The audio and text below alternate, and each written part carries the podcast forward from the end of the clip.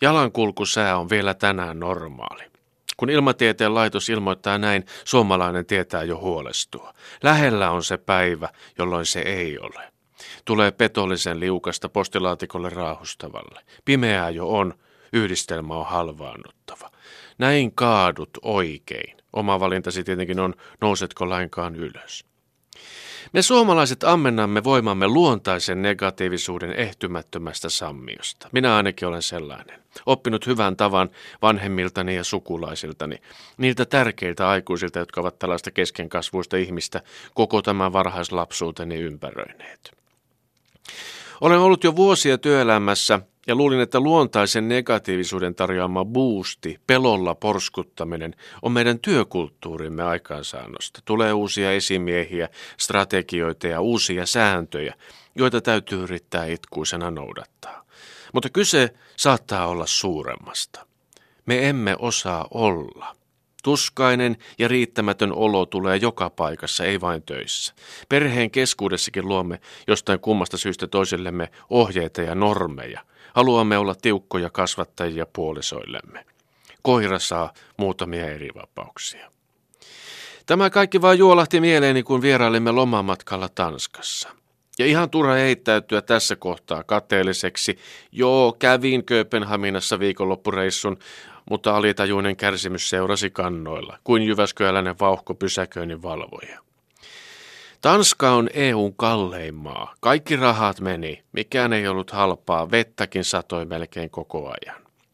Mutta päällimmäisenä muistan reissusta yhden ison hymyn, jonka joku tuntematon hunninainen soi minulle keskellä arkipäivää. Miten yksi tanskalainen hymy voi saada ihmisen niin isosti taannehtivasti ajattelemaan? Siinä hymyssä oli jotain.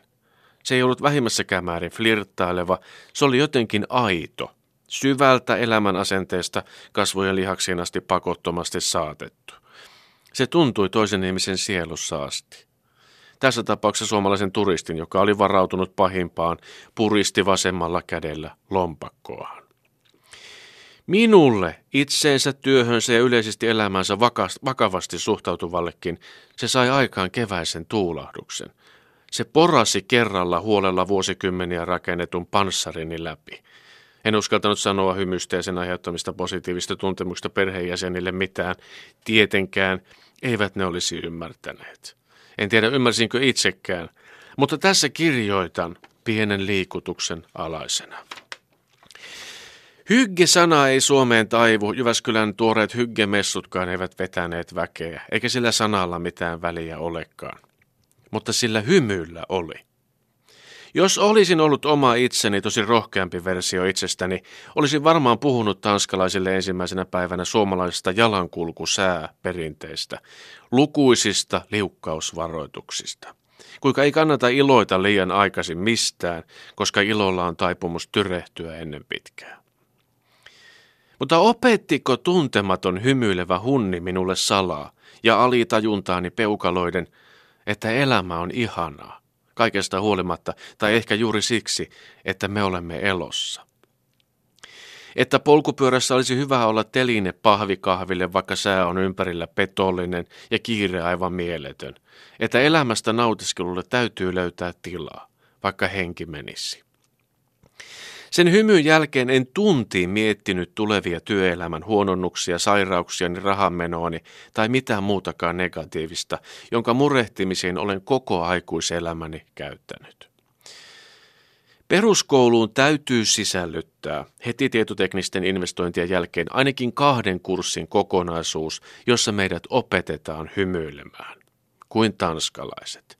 En ole vielä edes aloittanut väitöskirjaani, mutta johtopäätelmä on jo valmis. Hymy muuttaa maailmoja. Sellainen oikea hymy, joka tulee uudesta ajattelusta. Kaikki muu kyllä seuraa perässä. Ihan kaikki. Saa käyttää, mutta ei ole ihan vielä